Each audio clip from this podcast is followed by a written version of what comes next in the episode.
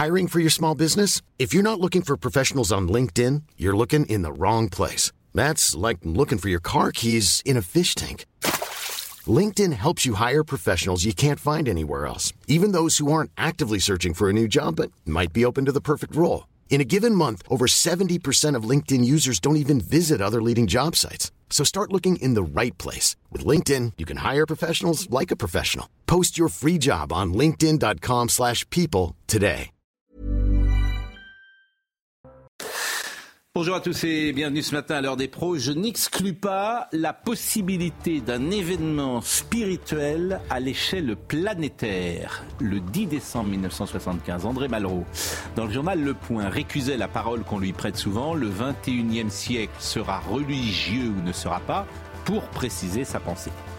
Il y a dans les manifestations pro-palestiniennes à Paris, à Londres ou à New York, la défense de la Palestine bien sûr, mais il y a aussi une attaque de l'Occident, de ce qu'il représente. Un mode de vie, des démocraties, des États laïques. Le monde arabe aujourd'hui est piloté par des religieux. Entre l'Occident et les pays musulmans, ce sont deux visions de la vie qui s'opposent. Les Lumières, la liberté de conscience, l'émancipation individuelle d'un côté, la soumission à une religion de l'autre qui impose un code de vie au quotidien. Je dis cela évidemment à grands traits. Hier, Erdogan a parlé de mouvements de résistance et de libération pour qualifier le Hamas. Ne vous y trompez pas, cette déclaration est fondamentale. Israël est la pointe de l'Occident. Ce qui se joue là-bas se jouera peut-être un jour à Paris, à Londres ou à New York. En France, depuis mille neuf cent cinq, notre religion était notre mode de vie. Un combat a débuté, combat, affrontement ou guerre de civilisation. Appelez cela comme vous voulez, mais soyez-en certains, la bataille ne fait que commencer. Il est neuf heures zéro un, Somaya Labidi. Israël a mené dans la nuit, je cite, des opérations ciblées avec des tanks dans Gaza. Une opération éclair, a déclaré sur notre antenne le colonel Rafovitz, porte-parole de l'armée israélienne. Un raid mené dans le cadre des préparatifs pour les prochaines étapes du combat. Un tireur en fuite après avoir fait un carnage dans une ville du nord-est des États-Unis. L'homme a ouvert le feu dans un bowling et dans un bar-restaurant du Maine. Bilan, au moins vingt-deux morts et plus d'une cinquantaine de blessés. Les forces de l'ordre cherchent activement à localiser Robert Card, le principal suspect dans ces tueries. Un homme qualifié d'armé et dangereux par les autorités. Et puis le roi de la Belle, Redouane Faïd, condamné à quatorze ans de réclusion pour sa spectaculaire évasion par hélicoptère en deux mille dix-huit. Une peine inférieure à celle réclamée par l'accusation qui avait requis vingt-deux ans de réclusion à l'encontre du braqueur multirécidiviste. Virginie Giraud est avec nous, elle est sur Europe un le week-end, elle est venue nous voir la semaine dernière. Vous êtes historienne et je compte sur vous pour nous mettre en perspective notre débat du jour. Et notamment, on écoutera tout à l'heure Nasser, qui était président de l'Égypte dans les années cinquante. Et c'est intéressant de nous expliquer ces grands mouvements qui ont agité le monde arabe. Olivier Dartigolle, Philippe Bilger, on parlera tout à l'heure procureur en France avec Jean-Michel Verne. Je m'intéresse toujours sur la psychologie. Qu'est-ce qui fait qu'on a envie d'être procureur? Est-ce qu'à sept ans, vous disiez « je vais être procureur » Parce que moi, je trouve ça drôle. En même temps, ça m'inquiète. Qu'est-ce qui fait qu'on a envie d'être journaliste? Ah, bah, témoigner, rapporter le monde qui bouge. Oui. Mais à huit ans, dire « tiens, je vais être procureur ». C'est drôle. Oui, à huit ans, c'est rare. Ouais, et vous aviez quel âge quand vous avez décidé d'être procureur? Ah, moi, c'est arrivé sur le tard. Je oui. rêvais d'être écrivain, je suis devenu procureur. Euh, ah oui, donc il y a une frustration. C'est ce que j'imaginais chez les procureurs. Mais, euh... Elle est claire chez moi. Gérard Carreyrou est avec nous. Vous savez que je vous aime. Euh, oui, ça ne voit pas tout le temps. Mais... si, je, je, je, je, je, je tiens à le dire. Je tiens à le dire. Je tiens à le dire. Et ça puis, me rassure. Vincent Herouet, que j'aime également euh, beaucoup, même si euh, bon, parfois quelques petites différences. Alors, la déclaration que je trouve fondamentale hier, c'est celle d'Erdogan. Je la trouve euh, la plus importante peut-être de ce qui a été dit hier. Euh, l'homme fort de la Turquie, écoutez ce qu'il a dit. Le Hamas... Le Hamas n'est pas un groupe terroriste. C'est un groupe de libérateurs et de moudjahidines qui se battent pour protéger leurs terres et leurs citoyens. Le Hamas est un groupe de libérateurs. Voilà la position d'Erdogan et sans doute de tout le monde arabe. Non. Non, non. Vous avez beaucoup de gens qui détestent le Hamas dans le, dans le monde arabe. Ce qui est intéressant, c'est que euh, le matin même, vous avez un président occidental, le français, qui appelle à la constitution d'une coalition internationale contre euh, le Hamas réduit à Daesh.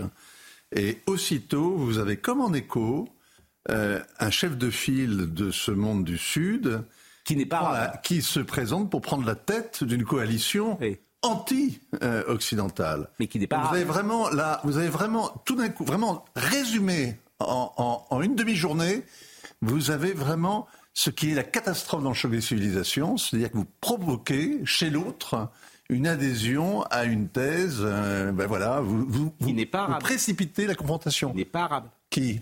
Erdogan ? Oui, c'est important de le dire. Non, il n'est pas arabe, il, est, il, est musul... il fait partie du monde arabo-musulman. Oui. Il a été le colonisateur du monde musulman. Oui. C'est toujours drôle d'entendre Erdogan dénoncer la colonisation parce qu'il est quand même l'héritier des Ottomans. Hein. Écoutez maintenant Benjamin Netanyahu. C'est une épreuve pour l'Occident, la civilisation. Le Hamas est l'ennemi.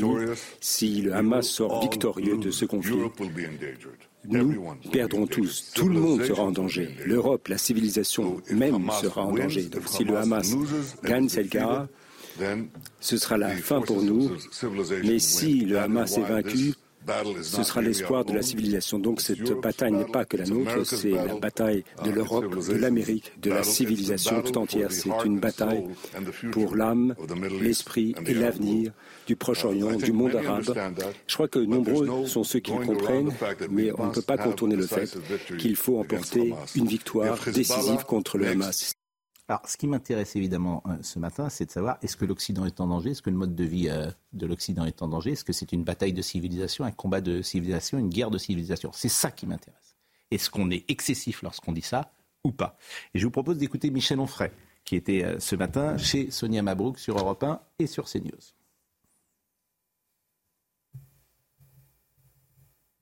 Oui, c'est une guerre de civilisation. Il y a des juifs, il y a des musulmans. Je rappelle qu'en Arménie, c'est exactement la même chose. On a des chrétiens et on a des musulmans. Je le dis depuis des années.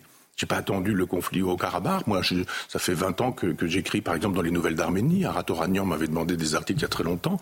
Et, et je disais, c'est un conflit de civilisation. C'est, un, c'est une guerre de religion. On me dit, mais pas du tout, c'est du nationalisme. Et j'entends les gens qui me disaient ça il y a vingt ans, qui aujourd'hui commencent à dire, ah oui, c'est peut-être un conflit de civilisation quand même. Qu'est-ce qu'il va falloir pour que les gens comprennent que oui, Samuel Huntington avait raison quand il écrivait Le choc des civilisations ? On est au cœur du sujet. Pourquoi ? Parce que les politiques ne l'ont pas dit. Ils ont mis la poussière sur le tapis. Il a fallu attendre. Et je, moi, je partage exactement ce que vient de dire Michel Onfray. Il a fallu, moi, je me souviens quand le livre de Samuel Huntington, qui est un universitaire américain, a publié Le choc des civilisations. C'était, si je ne me, je me trompe pas, dans les années fin des années quatre-vingts ou début des années quatre-vingt-dix, en tout cas, à peu près. Foreign Affairs. Oui. Oui, mais en tout cas, ça fait au moins trente ans que ce livre a été publié. Et depuis trente ans.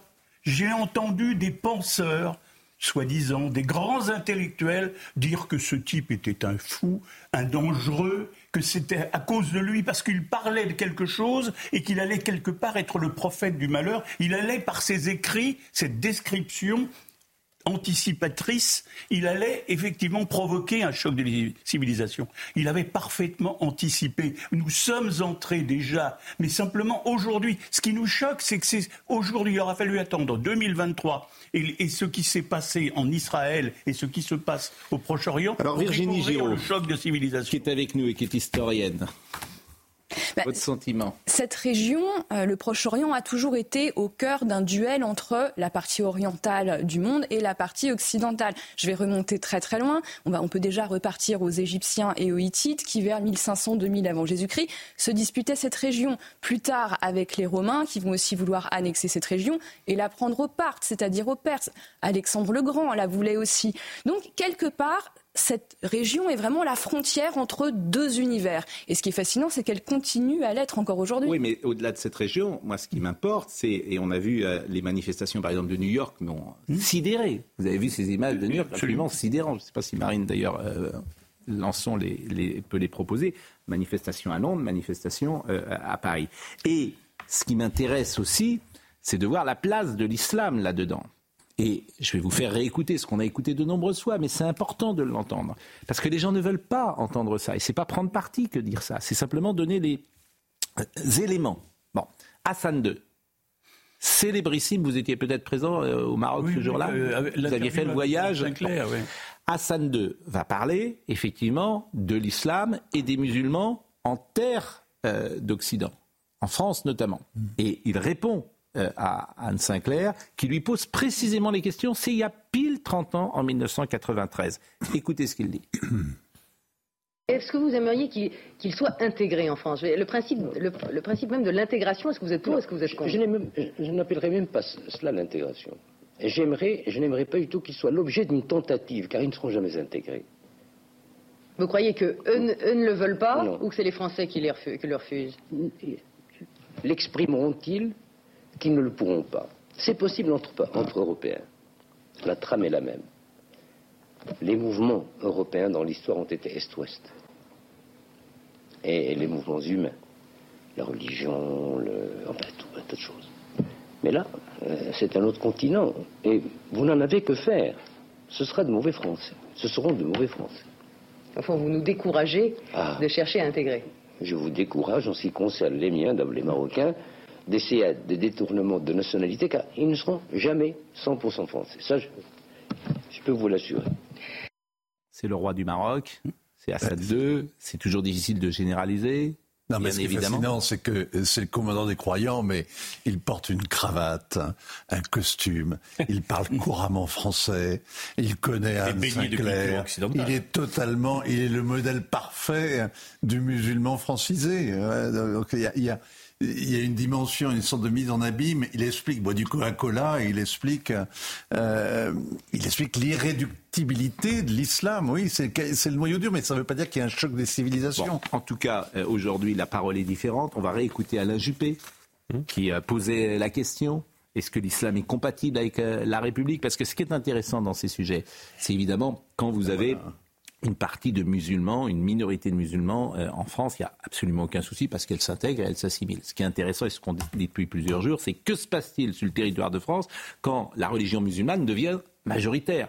C'est ça qui est intéressant. Est-ce qu'elle, euh, à ce moment-là, est-ce qu'il y a des injonctions ? Est-ce qu'elle ordonne un code de vie aux femmes, aux hommes, de boire, de ne pas boire, de s'habiller de telle manière ou pas, lorsqu'elle est majoritaire ? Ah ben, il n'y a aucun, il n'y a aucune question. La réponse, vous l'avez, ça a toujours été la même chose. À partir du moment où elle est majoritaire, elle organise la vie des minorités. Elle organise la vie des minorités. Bon, ça, ça peut quand même nous inquiéter. On a le droit de le dire, ça oui. peut nous inquiéter. Et écoutez ce que disait Alain Juppé, qui s'est réveillé, si j'ose dire, et qui euh, a dit des choses qu'il ne disait pas il y a trente ans ou qu'il pensait sans les dire, ce qui est pire. La grande question, je l'ai posée souvent, et ça a été parfois mal compris, est-ce qu'il y a une forme d'islam qui est compatible avec la République ? Il y en a une. Je veux encore le croire. Je veux encore le croire parce que si c'est si c'est non, c'était si l'islam la, de Abdelwahid. Si la, si la réponse est non à cette question, ça veut dire qu'il y a quatre à cinq millions de Français musulmans qui n'ont pas la place chez nous. Et on peut pas on dire peut, non. Et on peut pas l'accepter. Ouais. Mais moi ma thèse c'est que c'est aux responsables musulmans de dire voilà ce qu'est notre religion. Mmh. Voilà pourquoi notre religion est compatible avec la. Et République. Vous en doutez ou pas quand vous posez cette question ? Est-ce que vous en doutez ? euh, Ils ont que... du mal à le dire. Non mais est-ce que ils vous doutez que l'islam soit compatible je... avec la République ? Bah, écoutez, moi je suis pas musulman donc c'est pas à moi de le dire. Mais, ouais, mais quand vous voyez ce qui se passe, c'est aux musulmans de le dire, de, de, de dire. Nous, nous sommes prêts à respecter la laïcité. Mmh. La laïcité, c'est pas un combat contre les religions. Mmh. Dans la Déclaration des droits de l'homme et du citoyen que j'évoquais tout à l'heure, il y a même un article qui dit que toutes les, les idées doivent pouvoir s'exprimer. C'est la liberté d'expression, c'est la liberté de religion, c'est la liberté de pratiquer sa religion ou de ne pas en pratiquer. Voilà, mais en même temps, ça veut dire que la religion n'impose pas sa loi dans la sphère publique. Alors, vous parlez... C'est ça la laïcité, c'est ce deux visages. On est compte qu'il n'ose même pas répondre à cette question. Ouais. Il dit « je suis pas musulman », c'est ça le pire. Il dit « je ne suis pas musulman, je ne peux pas répondre à cette oui. question ». Il a été Premier ministre de la France, oui. on lui pose une question, il dit « je ne peux pas répondre, je suis musulman, je ne suis pas musulman oui. ». Euh, Pascal, pour reprendre votre grille de lecture, moi je suis d'accord sur l'idée choc de civilisation entre l'Occident et l'islamisme. Quand les terroristes islamistes s'attaquent aux écoles, le savoir, la culture, aux fêtes des jeunes, que ce soit en Israël ou au Bataclan, mais c'est pas notre sujet. Ils attaquent un art de vivre. Mais Par c'est contre, pas notre sujet. Je ne suis pas d'accord voilà. Ça, c'est avec, avec l'idée de poser... l'islam contre l'Occident. Parce que nous avons fait la démonstration pendant des années dans notre pays que cette intégration était possible. Sauf que l'islam était minoritaire. Mais c'est ça qui change quand même tout fondamentalement, pardonnez-moi. L'islam reste minoritaire, oui, mais... puisque c'est mais... cinq à six millions de Français musulmans. Non mais, sauf que dans des quartiers, il est majoritaire et on voit comment ça oui. se passe. Mais est-ce que c'est pas la pratique de l'islam oui. qui a changé, tout simplement ? Alors aussi, oui, parce que... vous avez raison, parce que les musulmans que je connais qui ont soixante à soixante-dix ans m'expliquent quand je les rencontre qu'ils ne comprennent pas comment euh, les jeunes euh, de vingt ans pratiquent cette religion. Bah, moi vous j'ai grandi raison. en banlieue. Moi je viens d'une banlieue très chaude, de Rieux-la-Pape. Il y avait peu de Français de souche dans la classe, pas même moi puisque je suis d'origine portugaise par ma mère. Et tout ça fonctionnait relativement bien dans les années quatre-vingts. Il n'y avait pas de heurts, même au lycée. En tout cas, les... pas de heurts religieuses. Pas de heurts religieuses. Même les élèves qui pratiquaient le ramadan au lycée euh, le vivaient, enfin, le vivaient de manière très personnelle. Et puis à la fin, là, ils disaient on a des gâteaux, on en mangeait tous ensemble mmh. et on était tous contents. Mmh. C'était encore possible il y a vingt ans, trente ans. Parce qu'effectivement, euh, il n'y avait pas ce sentiment euh, d'être euh, nombreux, plus nombreux, voire très nombreux, et de pouvoir euh, imposer. Mais est-ce Alors, que les réseaux sociaux n'ont pas aussi changé la façon de vivre le monde musulman ? Moi, je vois les jeunes filles oui. qui avaient mon âge, elles ne rêvaient pas de porter le voile, non. par exemple. Alors pour, et c'est toujours intéressant de voir l'évolution sur euh, un siècle, et peut-être moins d'ailleurs. Là, on est en dix-neuf cent cinquante-trois. Vous allez entendre le discours de Nasser. Nasser, il est président de la République égyptienne. Mm-hmm. Nous sommes d'accord. Bon. Euh, vous allez lire, parce que ce n'est pas, euh, euh, on, on, c'est, c'est pas en voix, euh, si j'ose dire, c'est pas doublé, donc euh, vous allez lire, mais je vous dis déjà ce que vous allez pouvoir lire en sous-titres. Euh, Nasser commence en disant, en dix-neuf cent cinquante-trois, nous voulions vraiment honnêtement collaborer avec les frères musulmans, bon.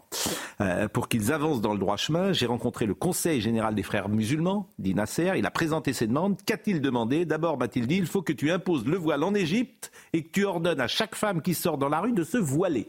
Ça commence comme ça, ce que vous allez voir. Et vous allez voir une salle qui rit. On est en dix-neuf cent cinquante-trois, en Égypte, tout le monde est mort de rire. Et c'était donc il y a quatre-vingts ans, soixante-dix ans, dix-neuf cent cinquante-trois, soixante-dix ans. Et euh, euh, le, le, voyez cette séquence, parce qu'elle en dit évidemment tout. Et on voit euh, comment, euh, pays laïque, à l'époque, l'Égypte, aujourd'hui j'ai dit, euh, le monde arabe est piloté par des religieux. Écoutez cette séquence. في سنة ثلاثة وخمسين كنا نريد فعلا مخلصين ان احنا نتعاون مع الاخوان المسلمين على ان يسيروا في الطريق الصحيح والطريق السليم. وقابلت المرشد العام للاخوان المسلمين وقعد وطلب مطالب. طلب ايه؟ اول حاجة قال لي يجب ان تقيم الحجاب في مصر. وتخلي كل واحدة تمشي في الشارع تلبس طرحة.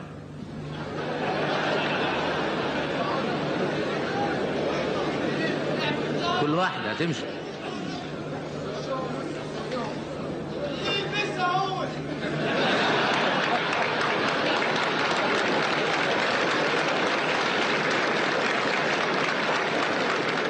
وأنا قلت له يعني إذا الواحد قال هذا الكلام بيقولوا رجعنا لأيام الحاكم بأمر الله اللي كان بيخلي الناس ما يمشوش بالنهار ويمشوا بالليل.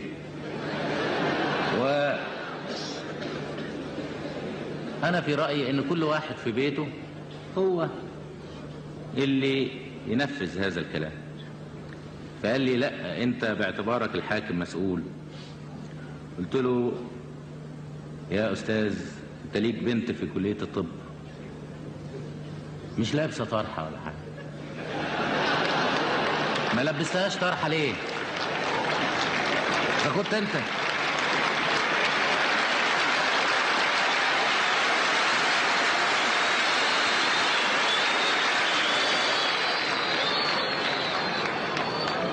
اذا كنت انت مش قادر تلبس اذا كنت انت مش قادر تلبس بنت واحده اللي هي بنتك طرحه. عايزنا ننزل ألبس عشرة مليون طرح في البلد نفسي.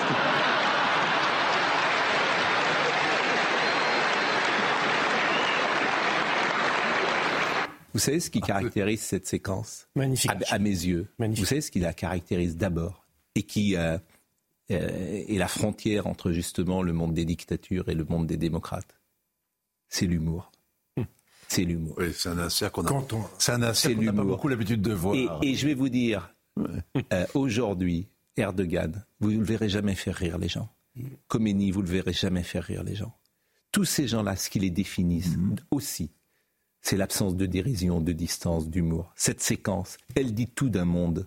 Il y a un monde derrière cette séquence. Ouais, il y a un monde a... disparu. Hein. Nasser n'a pas façon, toujours été celui-là. Hein. Pas, il y avait non, plusieurs Nasser. Je ne hein. suis pas persuadé que Nasser aimerait l'humour à son détriment. mais, mais en tout cas, là, vous avez raison, c'est un partage oui, absolu. C'est une magnifique formidable régression. Mais c'est, c'est vrai aussi pour les dictateurs en Occident. Ça marche pour Vladimir Poutine. Mais c'est, c'est vrai tout, et c'est vrai dans la vie. Oui. Beaucoup d'humour, Poutine. Mmh. C'est vrai dans la vie. Non. Méfiez-vous toujours des gens qui ne sont pas rigolos. Oui, mais ce, que, ce qu'on voit dans Nasser, on a changé d'époque. Oui, ah bah ça, ça m'a non, pas échappé. Je veux dire, on a bonne changé. Remarque. Moi, j'ai vécu une époque. Je vais vous dire, raconter une anecdote. Quand j'étais jeune homme, j'ai été membre d'un seul, seul parti auquel j'ai appartenu dans ma vie. C'était le P S U de Michel Rocard. Bon. Nous recevions dans les congrès les partis... Oui, je vous l'avoue. Un coup, je l'avoue. Nous recevions ce qu'on appelait les partis frères, eh comme oui. les communistes faisaient. Oui, oui, oui. Et on recevait, un grand moment de congrès, on recevait les partis comme le Baas... le Baas irakien oui. ou le Baas syrien. C'était des partis nationalistes arabes. Et Nasser était un nationaliste arabe. Le, le, la plupart de ces pays à l'époque, c'était le nationalisme. Aujourd'hui, le nationalisme arabe a été remplacé par l'islamisme radical. Et c'est là que tout... Mais quels sont les dirigeants arabes aujourd'hui qui pourraient parler comme Nasser ? Ben, il n'y en a plus. J'ai dit tout à l'heure, le monde arabe est piloté par des religieux. C'est pas tout à fait vrai ? Non, et, bah, par exemple, la seule fois où en cinq mille ans l'Égypte a eu à élire, a vraiment voté librement pour son dirigeant, ils ont élu un frère musulman. Mais il a été rapidement renversé hein, par euh, les généraux qui dirigent aujourd'hui l'Égypte. L'Égypte, la plus grande nation euh, à, du monde arabe, euh, n'est pas dirigée par des religieux. Au contraire, elle est dirigée par des gens qui combattent hein, les frères musulmans. Il y en a d'autres euh, non je crois Ah oui, les... bien sûr, la Syrie de, de Bachar el-Assad oui. euh, se bat euh, jour après jour et d'une manière épouvantable contre euh, la révolte islamiste. Mais si vous voulez, ce qui est, ce qui est, ce qui est fascinant... On parlait d'Erdogan tout à l'heure. Oui. Erdogan, il a répondu à Nasser. Et moi, je l'avais interviewé, il m'avait raconté, il m'avait sorti un scoop. On avait découvert qu'il avait envoyé ses deux filles aux États-Unis pour qu'elles puissent étudier l'une la médecine, justement, euh, et l'autre le business... Euh, en portant le voile. Bon, dernière chose, et je l'ai passé plusieurs fois, qu'est-ce qu'on demande à un homme politique ? D'être visionnaire. Qu'est-ce qu'on lui demande ? De protéger d'une certaine manière les intérêts français et de, d'avoir la bonne analyse euh, sur ce qui va se passer. Je l'ai passé plusieurs fois, mais écoutez une, dou- une nouvelle fois ce que dit Jean-Marie Le Pen à, à, à, à Pierre-Luc Séguillon. On est en dix-neuf cent quatre-vingt-neuf. Voilà ce qu'il va dire sur l'islam et sur euh, le monde arabe. Euh, tel qu'il euh, le voit, et sur euh, le rapport qui existe déjà entre l'Occident et le monde arabe. dix-neuf cent quatre-vingt-neuf, il y a trente-quatre ans.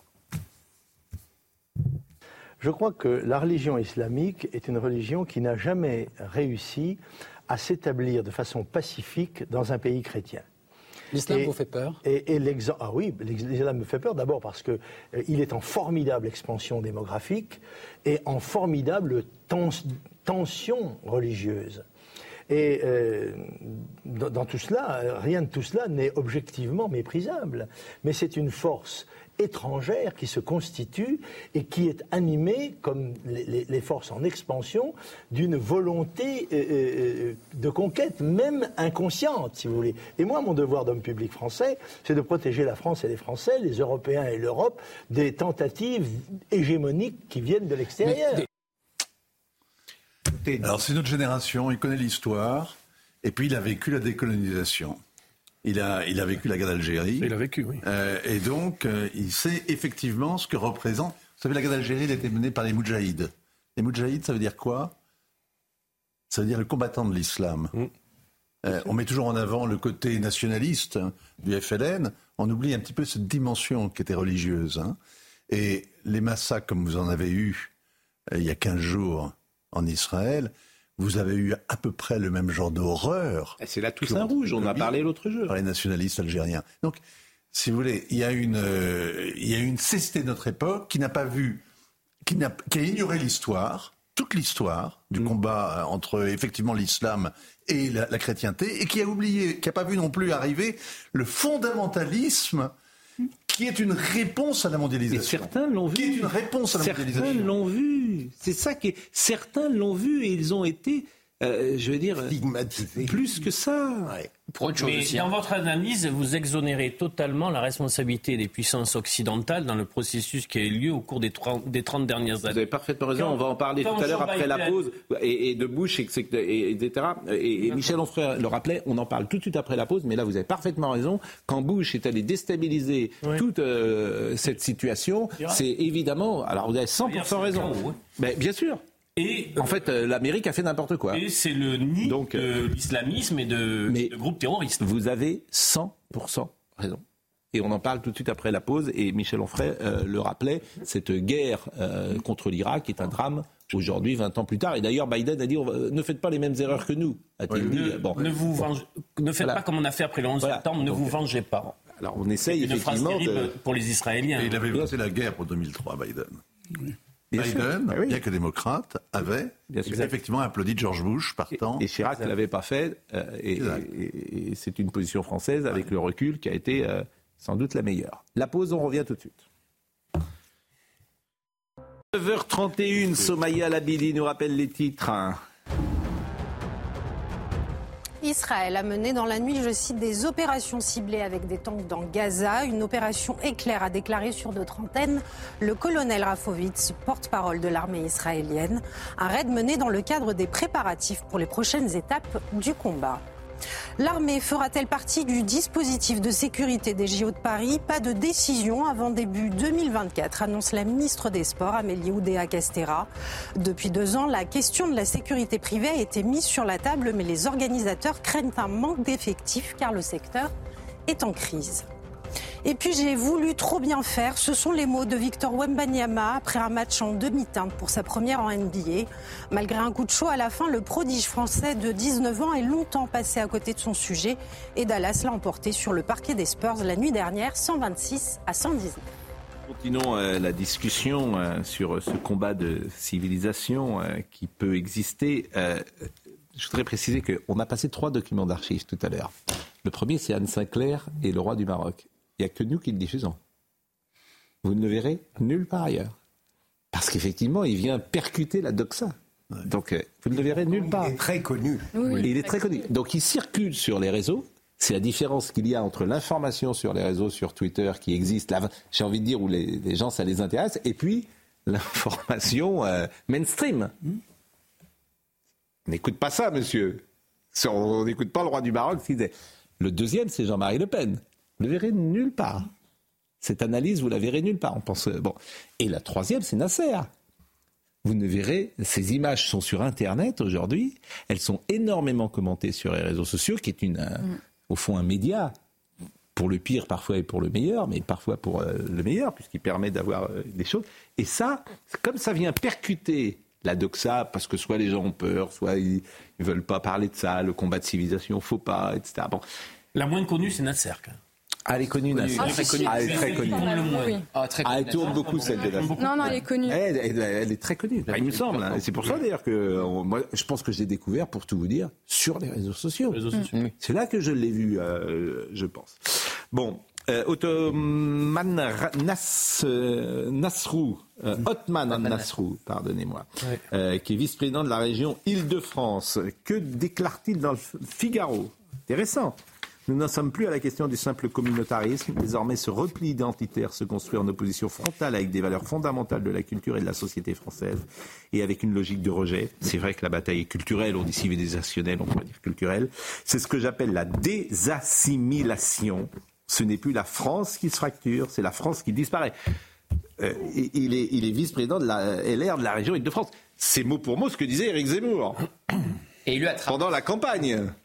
Hein il est élu à Trappes aussi. Et il est élu à Trappes. Donc, euh, et c'est, c'est ce que refusait de dire Valérie Pécresse, c'est ce que refusait de dire le, les L R. Si euh, euh, notre ami euh, Fenech était là, je lui dirais, il serait étonné, il dit oui, vous avez peut-être raison. Bon, et cetera. Parce qu'en fait, c'est un naufrage, la droite, sur ces sujets-là, depuis trente ans. Un naufrage. Je comprends qu'il soit à trois pour cent. Il... Elle progresse. Elle peut que progresser, elle est au fond de la piscine. Elle peut, elle peut... Mais non, mais, mais, c'est, c'est mais, mais, mais qu'elle progresse, ce que je veux dire, ça, je veux bien qu'elle progresse, mais qu'elle change de, de tête. Voilà. Qu'ils ne parlent plus, ces gens-là. Ah bon, vous ne les... Ah oui, moi je veux vous bien... Vous n'en sauvez aucun. Aucun. Aucun. Parce que je les, je les prends pour responsables de ce qui s'est passé, en fait. Et, et ils diront le contraire, parce qu'ils ne comprennent rien, ou ils ne veulent pas comprendre, ou ils n'ont pas de courage. C'est comme vous voulez. Donc je ne veux plus les voir. Mais où est-ce que vous les avez vus progresser, Philippe ? Oui. Je veux, non, je trouve je veux plus les voir. Une cette tête d'affiche. Ah, ils se sont trop trompés. Ils se sont trop trompés. Oui, mais bon, si on prend ce critère, je ne vois pas, je ne vois aucun parti à sauver en France. Eh ben, je suis bien d'accord avec vous. Alors, c'est bien oui. le problème. Le P S U. C'est pour ça qu'il y aura une régi... il y aura une nouvelle. Oui. C'est pour ça qu'il y aura. Le P S U. D'où, d'où, d'où Gabriel Attal, d'où des nouvelles figures, d'où euh, Jordan Bardella, euh, d'où des nouvelles figures. Et vous savez ce que dit l'entourage de Gérald Darmanin quand ils disent euh, ce qui nous empêche le plus d'expulser aujourd'hui, ce qui nous met le plus d'entraves, c'est des lois qui ont été votées par la droite. Oui, oui bien, sûr. bien sûr. Vous faites par la droite. Mais, mais, mais c'est là. Mais enfin. Mais la jeune génération dont parle Pascal, demain, elle plus que par Hollande. La désassimilation. Vous vous rendez compte ah qu'Otman, ben est... en fait, Otman Nasrou, c'est ce que j'appelle la désassimilation. Ce n'est plus la France qui se fracture, c'est la France qui disparaît. Mais en fait, il suffit d'aller dans les quartiers pour le voir. Je veux dire, c'était, c'est, ça saute aux yeux. C'est pas toute la France, d'ailleurs. Mais c'est la faute des politiques qui ont ramené plein de gens au même endroit et qui exact. ont empêché une assimilation. Parce que forcément, quand vous êtes dans oui, ces oui. cages à lapins que je connais bien, euh, où vous avez dix étages, où il y a des gens qui viennent seulement de la même communauté, qui a plus de mixité, vous n'apprenez pas le Virginie, français, vous continuez à parler J'entends ce que vous dites, mais comme par hasard, il n'y a pas de problème avec la communauté vietnamienne ou chinoise. Pardonnez-moi oui, de dire ça. Mais est-ce qu'elle n'est pas un peu plus éclatée sur le territoire ? Pas forcément. Donc, euh, pardonnez-moi de le dire comme ça.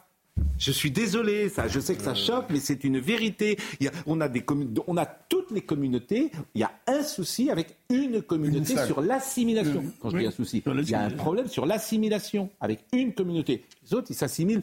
Les autres, en fait, ils ont gardé une identité très forte. C'était vrai pour les Juifs dans le temps, les Arméniens, les, les Vietnamiens, les et en même temps, ils sont au cœur de la société euh, française. Mais ils ont gardé une sorte de double culture.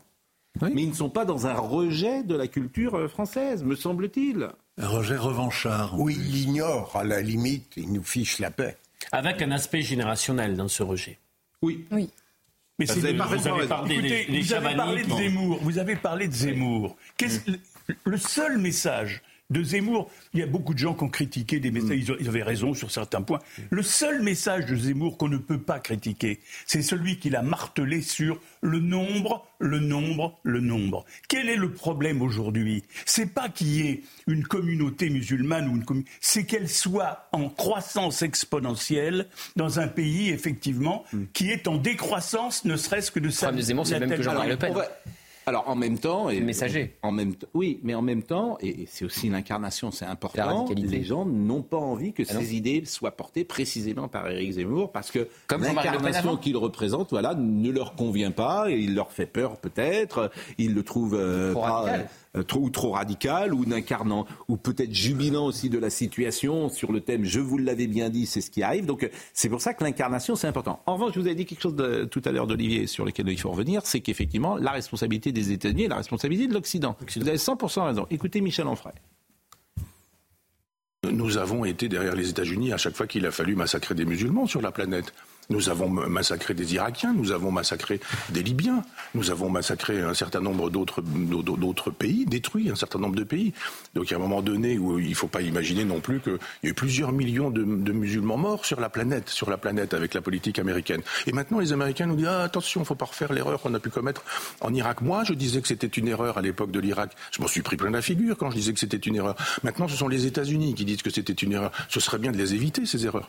Donc évidemment actuellement ce qui se passe en Israël, c'est susceptible de, de, de générer, je pèse mes mots, une guerre mondiale.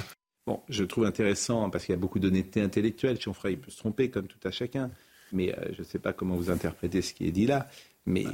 Il a, il a, il a largement raison sur le fait que euh, le onze septembre, euh, donc le, le, le surgissement de Ben Laden sur la scène mondiale, euh, qui, qui vraiment incarne le choc de civilisation, hein.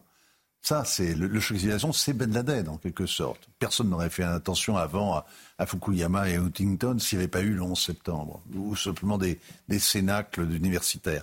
Le onze septembre, tout d'un coup, quelqu'un prend conscience que l'Occident peut être attaqué pour ce qu'elle est et haï pour ce qu'elle a fait. Et où est-ce que s'est formé Ben Laden ? Ben, il s'est formé dans la guerre que les Américains ont menée euh, dans, les, dans, les, dans les montagnes afghanes. Hein.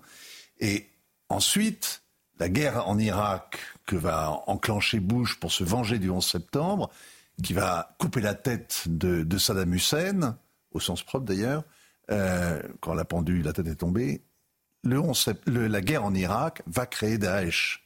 Daesh va se créer à Abu Ghraib, dans les prisons américaines, euh, après la chute de Saddam Hussein. Et donc, on a fait tomber un dictateur laïque, qui s'islamisait quand même beaucoup avec le temps, mais qui était quand même encore un État laïque, l'État du Baas. Et c'était quand même une ici, horreur, disons-le. Dans la section occidentale. Saddam Hussein était quand même une horreur.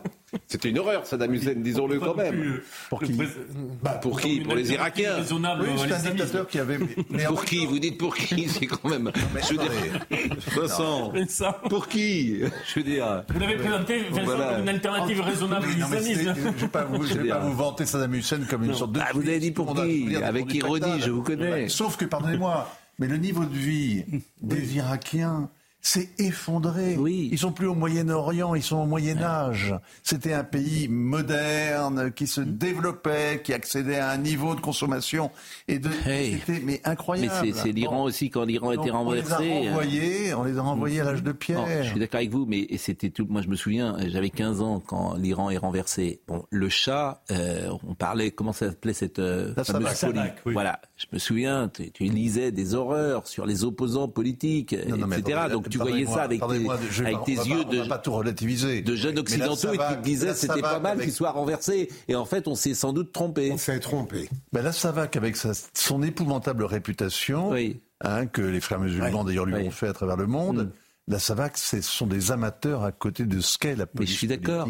Mais, mais, mais vous avez parfaitement raison. Mais euh, à l'époque, je vous souviens, j'avais quinze ans, seize ans, euh, mm. Khomeini était. Euh, euh, Yves Mourouzi allait l'interroger. Bon, on n'a pas vu ça. On n'a pas vu arriver cette révolution islamiste. Ouais, on ne l'a pas vu. Non, Giscard n'a pas voulu le voir. Et... Bah, oui, si Giscard ne oh, l'a pas vu, pour, comment voulez-vous que des... Oui, Giscard bah, et la gauche. Et, mais, mais, mais la gauche n'a jamais rien vu venir, donc je ne sais pas pourquoi elle aurait vu... Euh, parce qu'elle a... Parce qu'elle a cru à la révolution.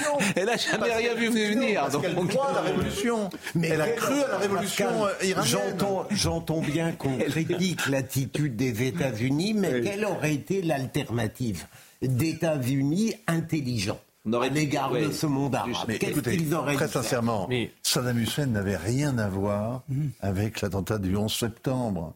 Et en naufrageant un régime laïque, avec l'Irak, on l'a fait avec l'Irak, on l'a fait aussi mmh. avec la Syrie, toutes choses étant égales par ailleurs, on a fait avec le Yémen. Bon, mais en naufrageant un régime comme l'Irak, son rival... Son rival, qui est l'Iran, a évidemment pris plus d'ampleur, plus de puissance. Vous le disiez en deux mille un. Pardon ? Vous le disiez ça en deux mille trois. Ah oui, tout à fait. Alors là, vous le disiez. Donc si je reprends vos éditos... Euh, non, je... moi j'étais pas né à l'époque de Nasser, mais quand j'ai appris, non, deux mille trois, l'arabe, quand j'ai appris l'arabe, les femmes n'étaient pas voilées. Hein. deux mille trois, en deux mille trois, ce que vous dites là, vous le disiez ? Ah oui, oui bien sûr. Oui. En deux mille trois, vous disiez, euh, faut pas intervenir là-bas. Ah non, mais c'est euh, une folie, oui. Okay. C'est, c'était non, à l'évidence. Vous étiez sous l'L C I à l'époque ? Oui. Alors c'était des voix très hétérodoxes à l'époque, hein. Celui qui dit ça à cette ah époque-là... Ah non, bah, il y avait euh, la position française, quand même, euh, non, avec deux mille vingt. Dans, dans le, euh, oui, sur le moment, bon. Mais après, quand les guerres se sont déployées, ça devenait de plus en plus dur. Hein. Bon, en tout cas, ce qu'on dit là ce matin, je trouve que c'est intéressant, parce qu'on ne le dit pas euh, depuis le début, euh, du sept, euh, depuis le sept octobre, on n'a jamais eu ce débat-là. Je trouve vraiment passionnant, parce qu'effectivement, on est au-delà de l'actu pur, et c'est vraiment intéressant oui. de, de... Et de... responsabilité occidentale sur l'installation du Hamas. C'est aussi un autre sujet. C'est vrai il... Pardonnez-moi, j'étais en train de réfléchir à ce que vous disiez. Donc, euh, occidentale j'ai perdu, j'ai perdu un épisode. Dans l'installation Excusez-moi. et la promotion du Hamas. Oui, oui, oui, on a promu le Hamas pour affaiblir les... les enfin, on, pardonnez-moi, les Israéliens et, et les autres bon. ont affaibli, ont soutenu le Hamas pour affaiblir euh, les nationalistes palestiniens, le Fatah, oui. l'O L P, oui. le F D L P, et toutes les bon, autres organisations. Emmanuel Macron, euh, son voyage, parce qu'on a eu hier une petite ah. différence. Bon, vous vous dites que c'est une catastrophe ce voyage, disons-le. Non, je n'ai pas dit ça, je dis que c'est un ah. bêtisier. Oh, c'est, c'est encore pire. Peut-être, peut-être. Mais pour, alors, pourquoi c'est un bêtisier, pourquoi c'est un bêtisier ? Ben, parce qu'il est parti avec des objectifs qu'il n'a pas atteints. Euh, il, est, il a tenu un discours qui m'a semblé totalement contradictoire et qui a évolué au fil de ses étapes. Ouais. Et il rentre euh, à Paris. Je ne suis pas sûr que quiconque l'ait vraiment écouté, en dehors de M. Erdogan, qui a pris la tête donc de la future coalition euh, anti-occidentale. On écoute euh, Emmanuel Macron et je donne la, la parole à, évidemment à Gérard Politique, à Gérard Politique, à Gérard Carreyrou. Est... C'est la même chose. Mais non. C'est joli, Gérard Politique. Mais c'est parce que je peux... Ma pensée va plus vite. Vous êtes, là, vous êtes là, un journaliste politique au départ, c'est ça. Après, vous oui, avez oui, été chef, oui. mais au départ, vous êtes d'abord un. Ah, c'est bien. Ah oui, vous voulez, ah oui, vous pensez que un jour vous, vous serez chef, chef une fois que vous serez plus. Vous avez dit ah c'est bien. Regardez vous avez comment petit scarabée, petit scarabée veut être chef. Oui, mais il a, et ben, je vais vous dire quelque chose, il a bien tort. Faut pas Pourquoi être chef dans ce pays. Mais parce que ah, c'est mieux d'être non, soliste. C'est un trait d'esprit. Regarde, oui, un trait d'esprit. Il n'y a pas de plaisanterie innocente. Ça, croyez-moi, il n'y a pas de plaisanterie. Tous les directeurs de rédaction ont été journalistes politiques. Oui, oui mais, c'est vrai. Mais c'est, oui, c'est pas vrai. Beaucoup. Une grande. Mais, partie, oui. mais à, à l'époque, quand on était bon, on devenait chef.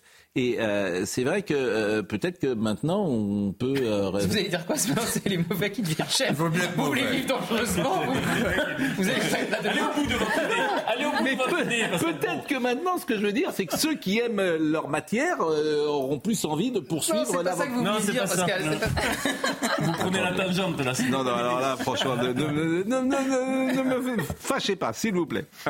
Bon, écoutons Emmanuel Macron sur la coalition et sur ce qu'il a dit. Hier euh, euh, sur le tarmac.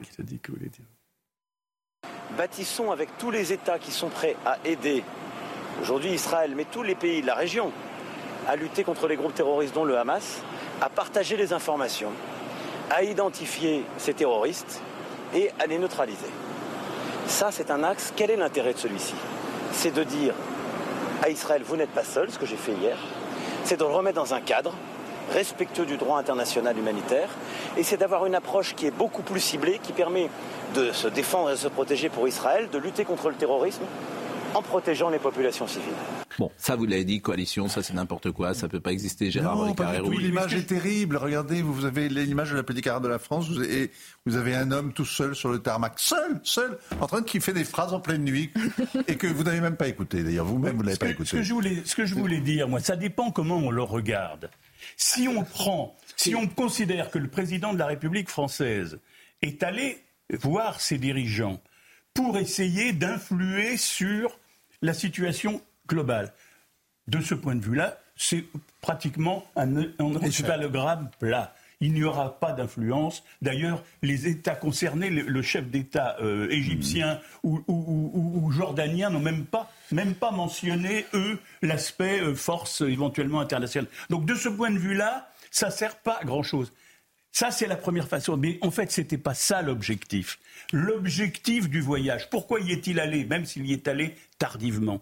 Il y est allé parce que, je crois, que dans, au, dans son fort intérieur, et il a raison, le président de la République a peur. Il a peur d'un déchaînement dans nos quartiers, dont on parlait tout à l'heure, et dans nos banlieues. Et il est allé pour essayer d'apaiser au maximum. Et pour apaiser au maximum, eh ben, il a plutôt raison. Eh ben, il faut... Alors là, on peut. Il juger a plutôt raison, et je si trouve que c'est, c'est, c'est de la politique intérieure, il a plutôt ça raison. Ça fait partie des missions d'un chef d'État, et, écoutez, et je, ne lui en, je ne lui reprocherai pas écoutez, de chercher cet apaisement. Et écoutez, la deuxième passage, parce qu'à l'aune de ce que vous venez de dire, voilà. Je pense qu'on peut écouter le président Macron précisément à l'aune de ce que vous venez de dire.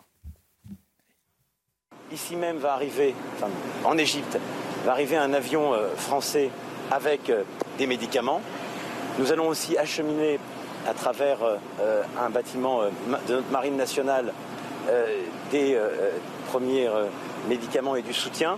Et nous mettrons en place aussi, je l'ai annoncé, un dispositif d'hôpital de secours et de coopération hospitalière, un peu sur le mode de ce que nous avions fait dans la période Covid avec certains de nos territoires ultramarins. La chose la plus importante, c'est quand il prend des réserves sur l'offensive terrestre. Alors, on l'écoute. De Tsahal. On l'écoute, mais la première est intéressante parce qu'il dit qu'il y a aussi une aide française, et notamment à l'hôpital de Gaza. Donc ça, c'est quand même important, c'est un message qui est envoyé à ceux qui soutiennent le mouvement palestinien en France, quoi, les Palestiniens ou les Gazaouis en France. Et vous avez parfaitement raison, la, la déclaration la plus importante, c'est celle que nous allons euh, écouter maintenant, petit scarabée. La France reconnaît le droit d'Israël à se défendre et à protéger ses populations. Mais elle le reconnaît dans un cadre qui est celui du respect des populations civiles. Et donc intervenir sur le plan terrestre, si c'est pour cibler des groupes terroristes de manière totalement identifiée, c'est un choix qui lui appartient et qui correspond à la définition que j'évoque, si c'est une intervention massive qui met en danger la vie des populations civiles, alors je pense que c'est une erreur. Et c'est une erreur pour Israël aussi. Parce que ça n'est pas de nature à protéger dans la durée Israël, et parce que ça n'est pas compatible avec le respect des populations civiles, du droit international humanitaire et même des règles de la guerre. Bon, ça, en même temps, ça, à... c'est un vœu pieux. Oui, il l'a pas dit à Benjamin Netanyahu. Quand vous expliquez aux Israéliens, il a attendu d'être sur le tarmac égyptien pour le dire. Oui. Il l'a pas dit à Benjamin Netanyahu. Il devait lui dire fin de la colonisation en, en Cisjordanie et cesser le feu humanitaire. Il s'est retrouvé avec une idée de coalition improvisée mais au dernier moment. Selon l'interlocuteur, euh, bien évidemment, il la il couleur de l'intervention d'Emmanuel Macron oui. change. Mais si on additionne toutes ces interventions, ça donne à voir la position française historique euh, qui a été portée par le passé. Le seul problème, c'est le bilan de sa séquence. Même quid, Washington. Quid sur, quid sur les otages, sur le renforcement de l'aide humanitaire et sur la coalition dite internationale régionale. Sur les otages, c'est impossible, vous croyez quoi, qu'il allait revenir avec les otages? Non, c'est pas avion. Ça, c'est que Biden a eu un résultat. Bah, euh, il y a eu deux, deux libérations. Deux, deux, non, mais quels sont nos liens attendons, peut-être qu'il y en aura demain ou après-demain. J'espère. Ah oui. Biden, c'était oui. pas non plus immédiat, mais ceux qui expliquent euh, l'échec du voyage d'Emmanuel Macron à l'aune qu'il n'aurait pas ramené d'otages. Non, je ne dis pas ça. Je dis, pas ça. Je bah, dis simplement que... Je dis simplement, pas, on se doute bien qu'il ne va pas revenir. Hélas, hélas. Je dis simplement que je ne sais pas où en sont aujourd'hui les réseaux français. Tout le monde lui fait crédit concernant...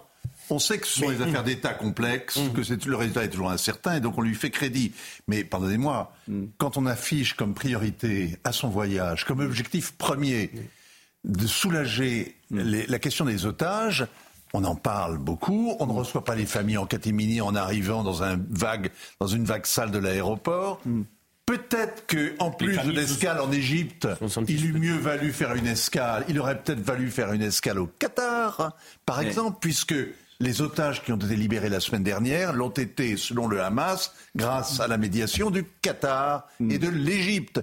Peut-être que c'est ces gens-là qu'il fallait aller voir, consulter, remercier, euh, soutenir... et euh, avec lesquels il fallait palabrer d'une manière qui soit ostentatoire. On va marquer une pause. Vous restez encore quelques secondes avec nous, parce que Jean-Michel Verne entrera tout à l'heure, procureur en France, et puis euh, on sera également avec Noémie Schulz, et peut-être que notre ami Vincent Herouet sera appelé à d'autres activités. Enfin, c'est parti, mais c'est vrai que... Non, restez, restez tout de suite, c'est pas tout de suite, c'est pas tout de suite, c'est pas tout de suite. Je vous ai dit après, bon, vers dix heures dix. Bon, c'est vrai que j'ai un petit défaut dans la vie. Je psychologise tout. Peu du... oui, bah, on a le même, alors. Non, mais restez... Mais je ne vous ai pas dit de partir, mais vous entendez ce que je vous dis. mais, mais, Vous mais, restez mais, là. Mais vous savez qu'on on, ça ne marche pas comme ça dans la vie. Hein. Pourquoi? Mais ça ne marche pas au sifflet, comme ça. Je pas, mais, mais vous êtes prévu jusqu'à dix heures trente. On en convient, mais, mais on je, se dit au revoir. Vous, mais, je, mais justement, je ne vous dis pas au revoir, parce que je mais, souhaite mais, que vous soyez là. On écoutera, on écoutera Benjamin Netanyahou. Ah, j'ai besoin de vous. Netanyahou, je reste à côté, je reste à côté du représentant du Baas extérieur. J'ai, j'ai un petit défaut dans la vie, je psychologise tout. J'ai toujours préféré lire Stéphane Zweig que euh, des... C'est bon. Et c'est vrai que je me dis, mais qu'est-ce qui pousse quelqu'un à devenir procureur, juge, arbitre de football, et cetera. Ça, ça m'intéresse toujours beaucoup. Procureur. Qu'est-ce qui fait au fond de vous que vous avez voulu être procureur? Est-ce que vous avez répondu à cette question? Mais j'avais cru répondre tout à l'heure, un peu rapidement. Ah non, vous avez dit, je, vous avez, je voulais être écrivain, je suis procureur. Mais, vous auriez pu être... C'est un mais, peu juste. Qu'est-ce qui fait? On n'est jamais, on ne choisit jamais un métier par hasard. Au fond, j'ai voulu être euh, procureur, d'abord parce que c'est le royaume du verbe, et deuxième élément, parce que j'ai voulu traduire... Et vous auriez pu être avocat. Dans la ju- Non, parce que euh, ça aurait donné, j'aurais donné trop facilement... libre cours à mes défauts. Avec, avec ça, euh, ça, alors ça, c'est un grand exercice de pauvreté. Mais est-ce qu'on n'a pas plus de pouvoir en tant que procureur? Mais avocat, en fait, vous préférez à, à condamner ou attaquer que défendre. Je, je préfère... Euh, euh, la belle phrase, c'est raccommoder les destinées humaines. C'est ce que Simenon disait de Maigret. Oui. J'estime que j'ai pu traduire dans la justice une conception un peu westernienne de l'existence. Il y a le bien, il y a le mal. Et on peut y mettre du complexe dans le raisonnement ouais, judiciaire. Vous savez à quel point je suis sensible, notamment dans les débats avec vous, à la nuance et au complexe. Mon cher Pascal, donc... Dont je suis à l'incarnation. C'est ce que vous voulez dire. C'est clair. C'est clair. Mais il faut, des, il, faut des, il faut des pensées simples. Elles ne sont pas toujours fausses. Très belle, très belle masterclass. Mais je vous aime. Mais je désolé, qu'est-ce que je vous aime. Mais non. Mais qu'est-ce que je vous aime, Philippe. Qu'est-ce que euh, je suis curieux bon. de. Vous... Mais vous n'avez pas vraiment répondu à la question. Ah si. Oh non, parce que c'est vous, vous faites des phrases. La conception westernienne de la vie pour être procureur, arrêtez. Le bien, le mal. Oui. Mais si. Bien, bien oui, oui, oui. Et enfin, mais vous auriez pu être avocat. Qu'est-ce qui fait qu'on mais est pro... Non. Mais là, non. Le bien, non. le mal. Justement pas. Justement pas. Vous êtes. Vous aviez un plaisir comme ça. À, non, non. à avoir quelqu'un devant vous oui. et lui dire. Vous avez parfois euh, combien de fois vous avez euh, manifestement requis, vous ne m'avez jamais entendu requérir. Combien, combien, combien de fois vous avez euh, requis la, la, la relax ou la, la, la, la, la pas la relax la mais le perpétuité euh, non ça, fois. Bah, ça j'imagine ça la c'était relax. Le lieu la commun. La peine de mort je non. ne l'aurais jamais requis. Mais je, je veux dire la la relax la relax la relax ben, hein, l'acquittement l'acquittement ben, combien de fois ah, vous l'avez fait. Ça m'est arrivé combien de fois. J'ai pas compté. Oui, mais combien ? six cents. Euh, j'ai peut-être dix à quinze pour cent sur les affaires. Ah, c'est beaucoup. Ah, oui. oui quinze pour cent d'acquittement ? Bon. Et euh, pas l'acquittement de l'innocent, l'acquittement de coupable. De celui... coupable. Non, parce que vous êtes pervers. Non, non. L'acquittement de celui contre lequel il n'y avait pas suffisamment. En revanche, l'innocent, lui-là, je l'ai envoyé au bagne. Il prend permettre. Il y avait des coupables que j'allais par faire. C'est vous ce que l'ignorance. Pour ça, là, ils étaient agréables. C'est vous ce que l'ignorance judiciaire en matière judiciaire. Mais on, on vous taquine. Ah, bon, oui, oui. bon, oui, on oui. vous taquine. Giscard, je vous laisse et Jean-Michel Verne nous rejoint. Vous restez encore quelques instants et Noémie, Noémie doit être là aussi. On est très en retard, mais qu'est-ce que vous voulez. À tout de suite. On va continuer évidemment de parler de l'actualité politique et on va entendre Benjamin Netanyahou, mais Jean-Michel Verne est avec nous, procureur en France. On a eu un petit teasing tout à l'heure. onze magistrats sortent du, sortent du silence. Merci, vous nous direz s'il y a une psychologie des procureurs, si vous les avez euh, interrogés sur le pourquoi, de, comment on devient procureur. Parce qu'il y a un mot déjà, euh, procureur. Il va bien au-delà de la fonction oui, judiciaire. Il y a un côté introspectif dans, ce, dans cet ouvrage. Hein. Oui. C'est-à-dire que les, des magistrats se mettent à, à nu un petit peu, euh, des magistrats, des magistrates. Je, je fais la, la distinction. Euh, c'est vrai que les femmes ont plus euh, de, de facilité à, à parler de certaines choses. Les hommes sont parfois un peu plus réservés. Et c'est intéressant. Et, et je crois que c'est un livre assez, assez unique parce qu'il est rare que des procureurs comme ça passent à table et à la fois parler de leur expérience mmh. et euh, de leur travail, et surtout de nous livrer un diagnostic glaçant de l'état de la société française. Oui, alors en même temps, il en faut hein, des procureurs. Mais bien bon, sûr. Mais vous, ne, vous, ne, vous ne retiriez pas les pattes des mouches quand vous étiez enfant ou... Non, non, non, mais bien sûr, mais euh, ne considérez pas que je suis l'exemple le plus banal de l'accusation. Somaya Labidi nous rappelle les titres, on est en retard, il est dix heures quatre.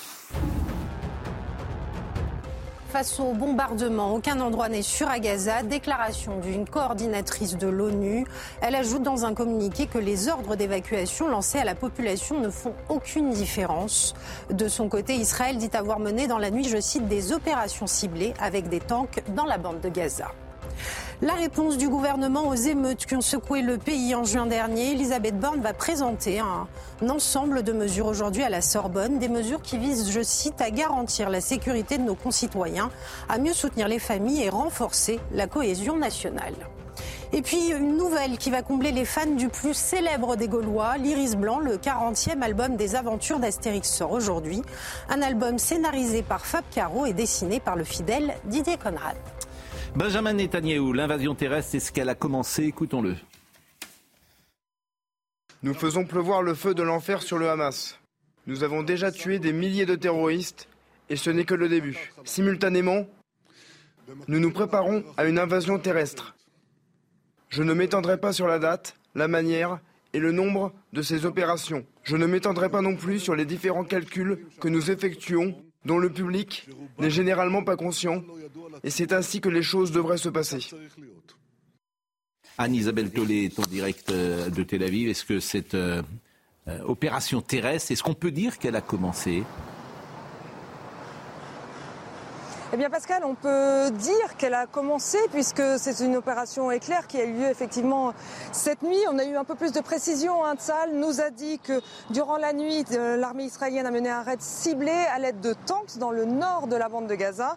Au cours de cette opération, les soldats ont localisé et frappé de nombreux terroristes, des infrastructures terroristes et des, et des postes de lancement de missiles anti-chars. Au total, plus de deux cent cinquante cibles ont été euh, frappées et détruites pour préparer justement le champ de bataille. On rappelle, on l'a vu hier, hein, Pascal, que euh, le Premier ministre israélien s'est montré euh, devant la nation plus déterminé que jamais pour mener euh, cette offensive, tout en, en rappelant que bon, il, fait, il faisait amende honorable et qu'il sera l'heure, il sera temps plus tard de régler les comptes quant aux défaillances des services israéliens. Il est important aussi de préciser que le ministre Benjamin Netanyahu a exhorté les civils de la bande de Gaza à fuir le nord de la bande de Gaza, sachant qu'il y aurait cette opération militaire imminente et d'ores et déjà cette nuit, on l'a vu, sortez, allez au sud de la bande de Gaza, quittez vos maisons, avait-il dit. Et parallèlement, on l'a entendu sur votre plateau, effectivement, le président Emmanuel Macron qui, lui,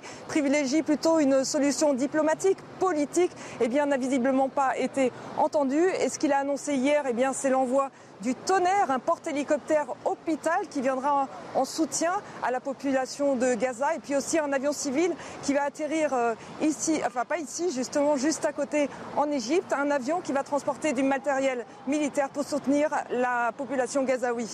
Merci Anne-Isabelle Tollet. Un mot de Netanyahu également, il dit qu'il doit rendre des comptes, écoutez-le.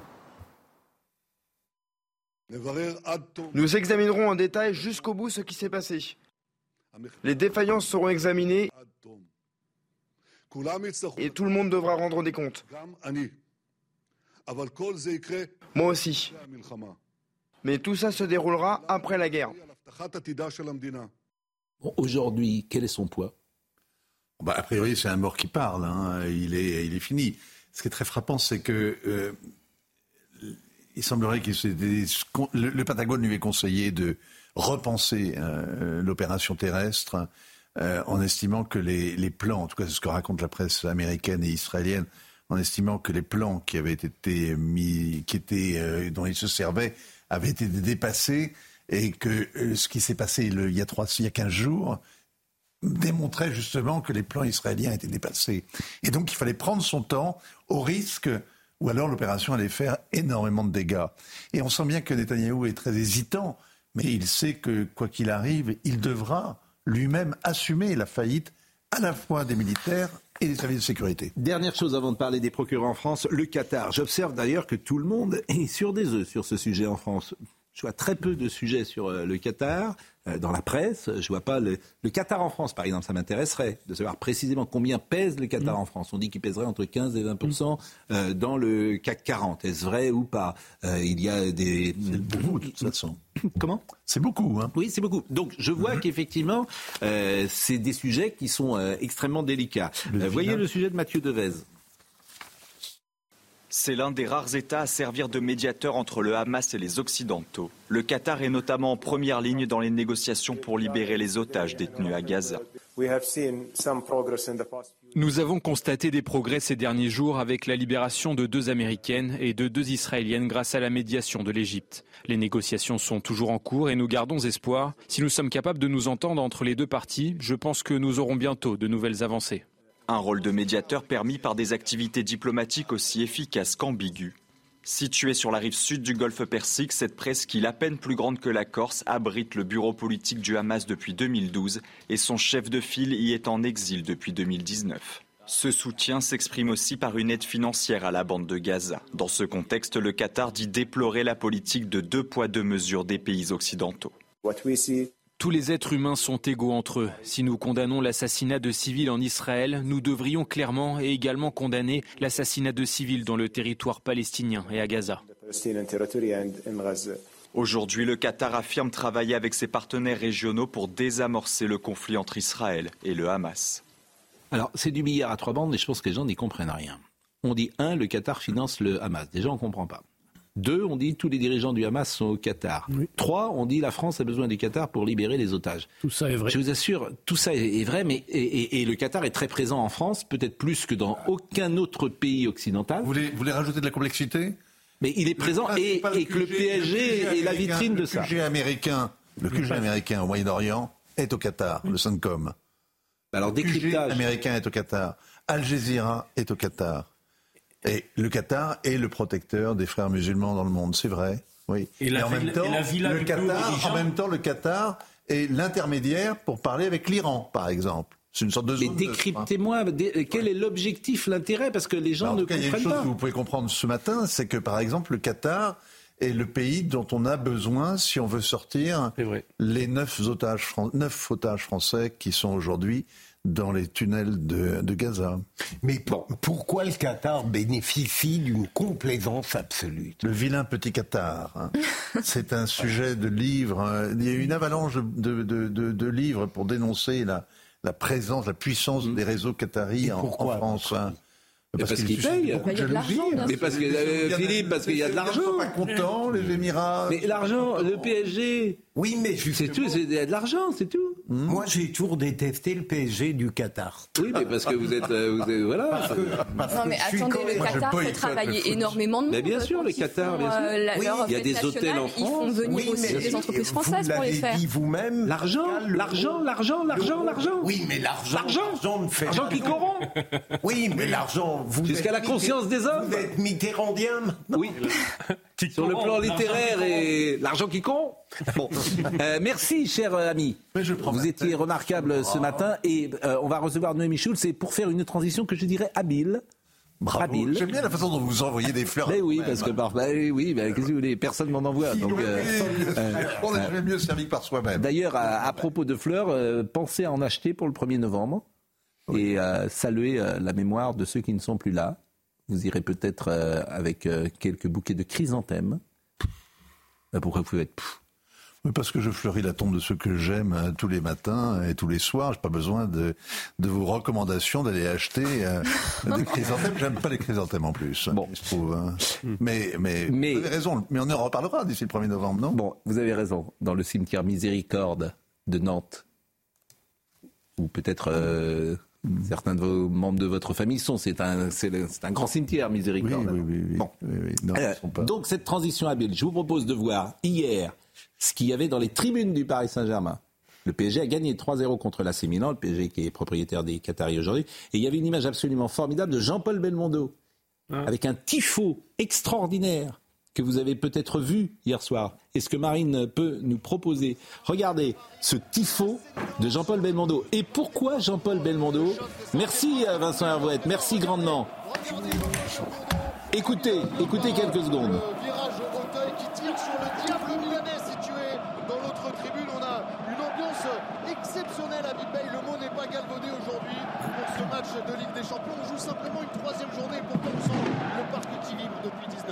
Oui, exactement. Et puis ils ont été sauvés en championnat.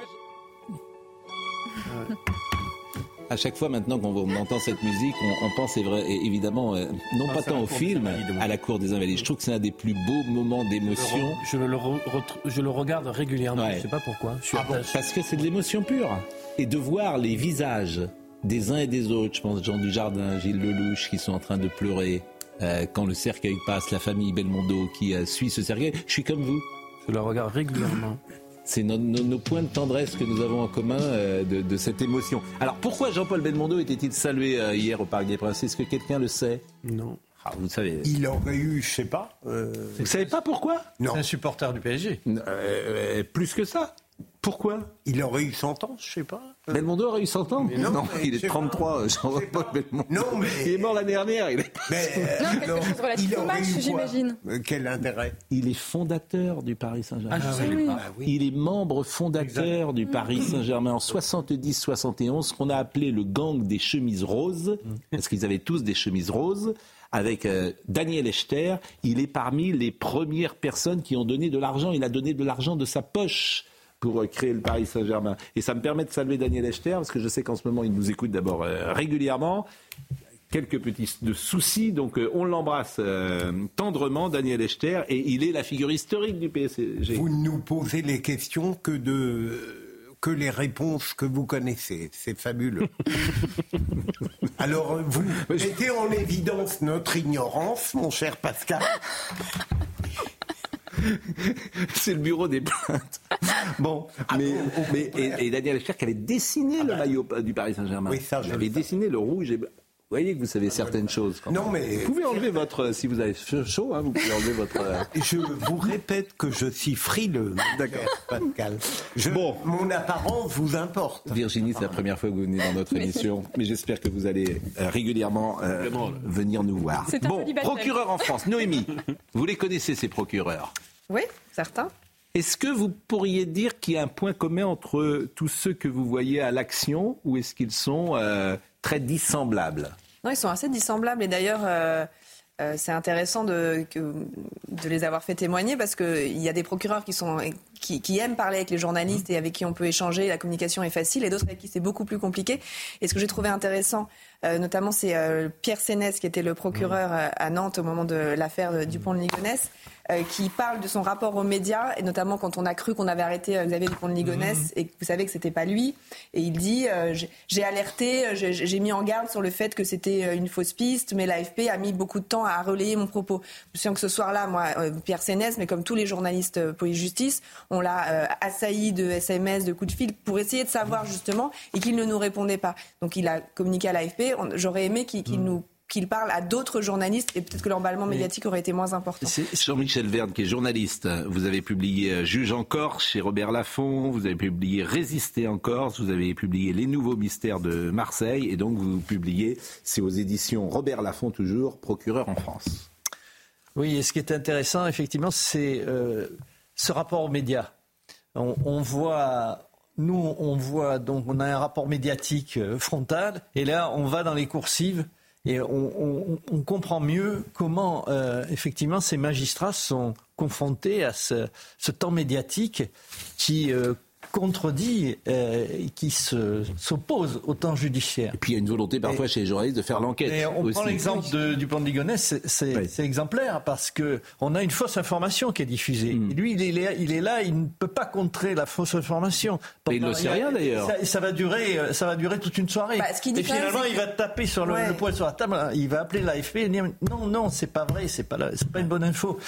Voilà, on voit, on voit bon. un peu le... le Qu'y a-t-il qui... Qu'y a-t-il dans votre livre ? euh, Beaucoup de choses. Euh, la rivalité entre euh, différents rôles de magistrats. Il ne s'agit pas là d'une simple question de posture. Assis ou debout, les deux clans se jaugent, avec parfois une forte défiance. Les uns, ceux du siège, estiment que les autres, ceux du parquet, ne sont pas de vrais magistrats, assujettés qu'ils sont à une hiérarchie elle-même dépendante du pouvoir exécutif. En d'autres termes, les procs seraient des magistrats aux ordres par opposition à l'indépendance affichée de leurs collègues du siège. Ce à quoi les parquetiers rétorquent qu'ils ont l'obligation d'agir avec impartialité, ce qui garantit les lois fondamentaux du justiciable. Vous, vous avez toujours été du même côté ? Non, j'ai commencé par être juge d'instruction à Lille. Et ensuite, je suis passé au parquet. Bon, on a le sentiment souvent, et c'est ce qu'on dit, que les juges d'instruction, ils, ils n'instruisent qu'à charge. Oui, Moi, mais c'est ce n'était que... pas mon cas. Bon, ce que me disent tous les avocats que je connais, ils n'ont jamais vu un... Mais vous devriez un petit peu vous renseigner sur le plan judiciaire, Pascal, au-delà des avocats. Évidemment ouais. que les avocats de la défense vous disent que les, que les juges qui ont instruit leurs affaires... Alors non, ce n'est pas les avocats. Vous connaissez trop d'avocats. Non, tous ceux qui ont eu affaire à la justice, qui ont été dans un bureau d'un juge d'instruction, tous me disent, j'ai eu en face de moi quelqu'un qui instruisait à charge. C'est pas tous, c'est pas chez ces gens-là que j'irai chercher la vérité judiciaire. Vous voyez, comme à une certaine. Mais époque, ils ont le droit. De, ils, ah, ils ont le droit. Mais, et enfin, ils l'ont vécu comme ça. Mais, mais d'accord. Bon, mais, mais ils, mais, peuvent, ils peuvent aussi, un juge d'instruction, euh, faire une ordonnance de non-lieu. Oui. Preuve qu'il l'instruit aussi à des charges, excusez-moi. L'affaire mais... euh, Traoré, euh, l'affaire mmh. Luc Besson, vous avez des, des, des non-lieux. Et à ce moment-là, c'est bien que le travail a été bien fait sûr. À charge et à des charges. C'est bien que, c'est pour ça que le débat s'organise. Moi, je, mais, euh, je rapporte, je ne donne mais, pas mon avis. Mais tout à fait. Vous ne donnez pas votre avis. J'avais cru comprendre. Bon. Explication de cette rivalité entre le siège parquet. Bah, tout simplement parce que le mode de nomination n'est pas le même. Euh, le, le, les, les ah. magistrats du parquet euh, sont en fait euh, nommés par le pouvoir politique. C'est, c'est, c'est un peu là le, euh, le point, le, voilà, la difficulté, euh, le, là où on a cette opposition. Mais ceci dit, moi j'ai connu euh, un, un président de chambre d'instruction qui a été décoré par un ancien ministre qui lui avait fait bénéficier d'un non-lieu. Donc euh, voilà. Bon, pourquoi vous dites que ce n'est pas les qualités, ce n'est pas les mêmes ? Parce que je, il y a des qualités supérieures chez les procureurs ? Je raisonnais un peu d'après moi. Euh, le, le, la qualité du juge du siège, c'est les qualités, c'est probablement de la prudence, de la pondération, de la mesure, une forme de précaution, alors que le parquetier, dans la définition que j'en avais, peut se permettre d'être engagé, non pas politiquement, et plus, et plus pugnace, et plus... Euh, la subjectivité a le droit d'exister. Je pense qu'il y a des différences de bon. tempérament et de caractère. Peut-être rappeler bon. ce que c'est. En fait, le, le, les procureurs, ils portent l'accusation, ils, ils représentent les intérêts L'État, de la société, voilà, bien sûr.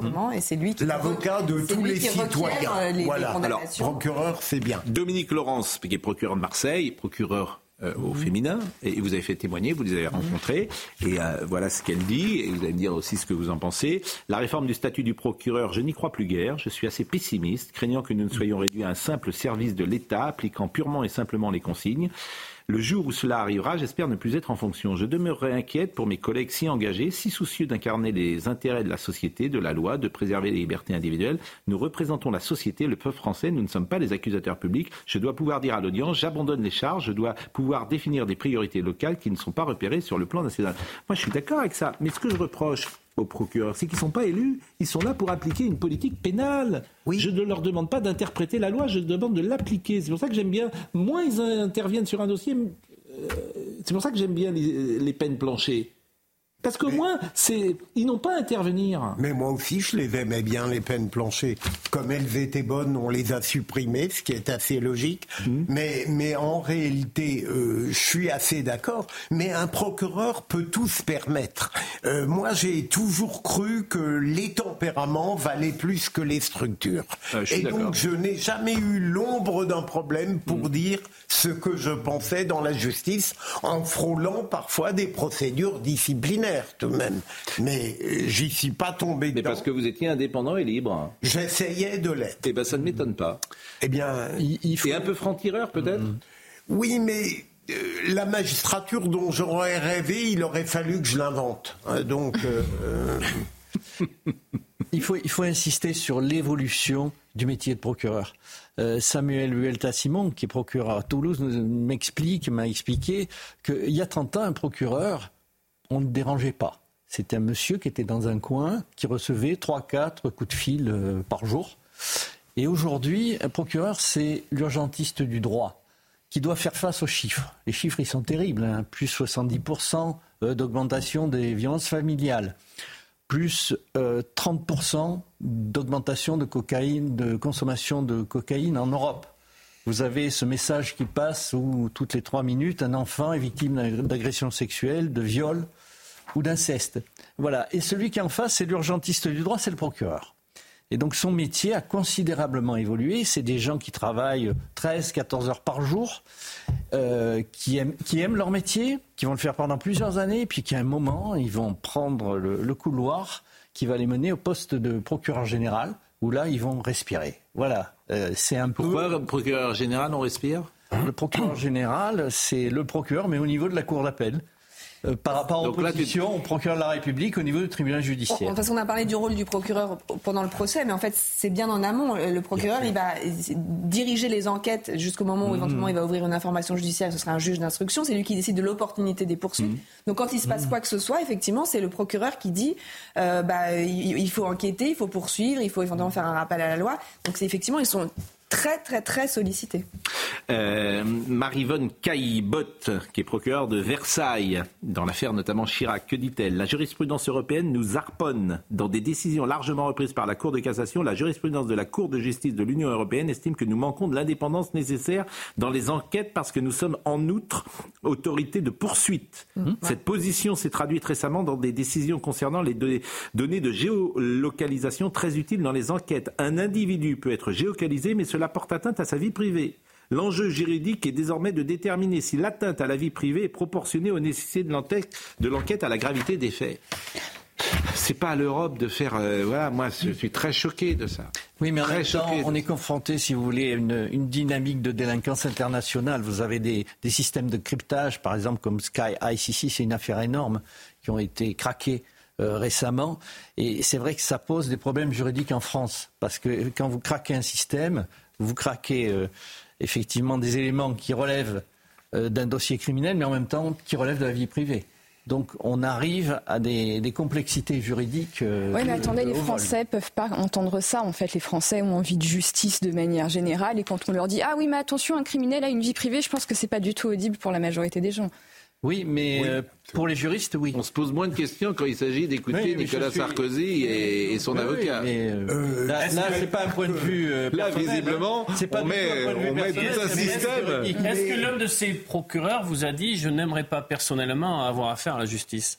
Ah. ah, exact, exact. Il y en avait un qui avait un souci, d'ailleurs, qui oui. m'a dit, qui m'a dit euh, voilà... Euh, effectivement, je n'aimerais, je n'aimerais pas avoir affaire à la justice. Ça, il, il me l'a dit. Il y a beaucoup d'acteurs judiciaires. Non, mais il y a cent pour cent des gens qui pensent ça. Euh, c'est ce dire, que disait et, Olivier Guichard, qui fut garde des Sceaux. Voilà, Olivier Guichard, j'ai cité dix fois Olivier Guichard, qui, lorsqu'il a quitté la chancellerie, il a dit « J'ai appris une chose de la justice, c'est que vaut mieux ne jamais avoir affaire à elle. » Bon. Euh, mais je pense que c'est une fausse idée. Mais c'est justement ce qu'il y a d'anormal, Pascal. Enfin, Gilles William Goldnadel me dit qu'il oui, y a trente ans... C'est un avocat, brillant, oui, certes. Il y a trente ans, il me dit, sur un dossier, j'avais des convictions, des certitudes, et je pouvais dire à mon client, mmh. il ne vous arrivera rien. Aujourd'hui, sur n'importe quel dossier, je ne suis plus en sécurité avec mais, la justice. Mais, c'est ce qu'il me dit. Mais vous savez que de la même manière que l'intelligence, c'est de l'imprévisibilité, heureusement qu'en matière judiciaire, il n'y a pas des prévisibilités. Non, mais vous ne pouvez pas dire ça. Mais vous je, très... non seulement oui. je peux le dire, j'ai mais cité cinquante affaires où t'es blanc et noir en mais, appel ou en... Mais, c'est mais, les mêmes dossiers, je suis désolé, c'est a... incompréhensible. Ça c'est la mais même c'est... erreur, elle ne devient pas une vérité. Euh... Cher ami, il est incompréhensible. J'avais parlé de l'affaire oh. Tranchant à l'époque, je pourrais parler de l'affaire ouais. que sur les mêmes dossiers, sur les mêmes faits, qui sont examinés à un an de différence avec des professionnels, il y en a un qui t'envoie au trou pour je ne sais combien de temps et l'autre qui t'acquitte. C'est incompréhensible. Mais parce que malgré, je suis désolé de vous le dire. Parce que malgré votre extrême intelligence, vous ne comprenez pas que les voies de recours existent et que très souvent. C'est pas ce que je dis, ça n'a aucun rapport. Et si, mais les gens qui ont vu le dossier, ils l'ont interprété différemment, mais, c'est tout. Mais donc que... moi, je crains pour moi. Mais... Si un jour j'ai affaire à la justice, euh, forcément. Non, vous, par définition, vous seriez innocent. C'est clair. Ouais, je crois pas. Avec tout ce que j'ai dit sur les magistrats, je crois qu'ils ah ben, me regarderaient oui, et diraient vous, celui-là. Vous pourriez introduire parfois un peu d'originalité dans vos propos, en dire non. du bien. Mais, oui. mais j'en dis du bien, je, je vous cite non. des exemples. Pascal, il ne faut pas généraliser. Vous pouvez être bien jugé par un bon magistrat et mal ça. jugé par un magistrat mais surtout, un peu plus médiocre.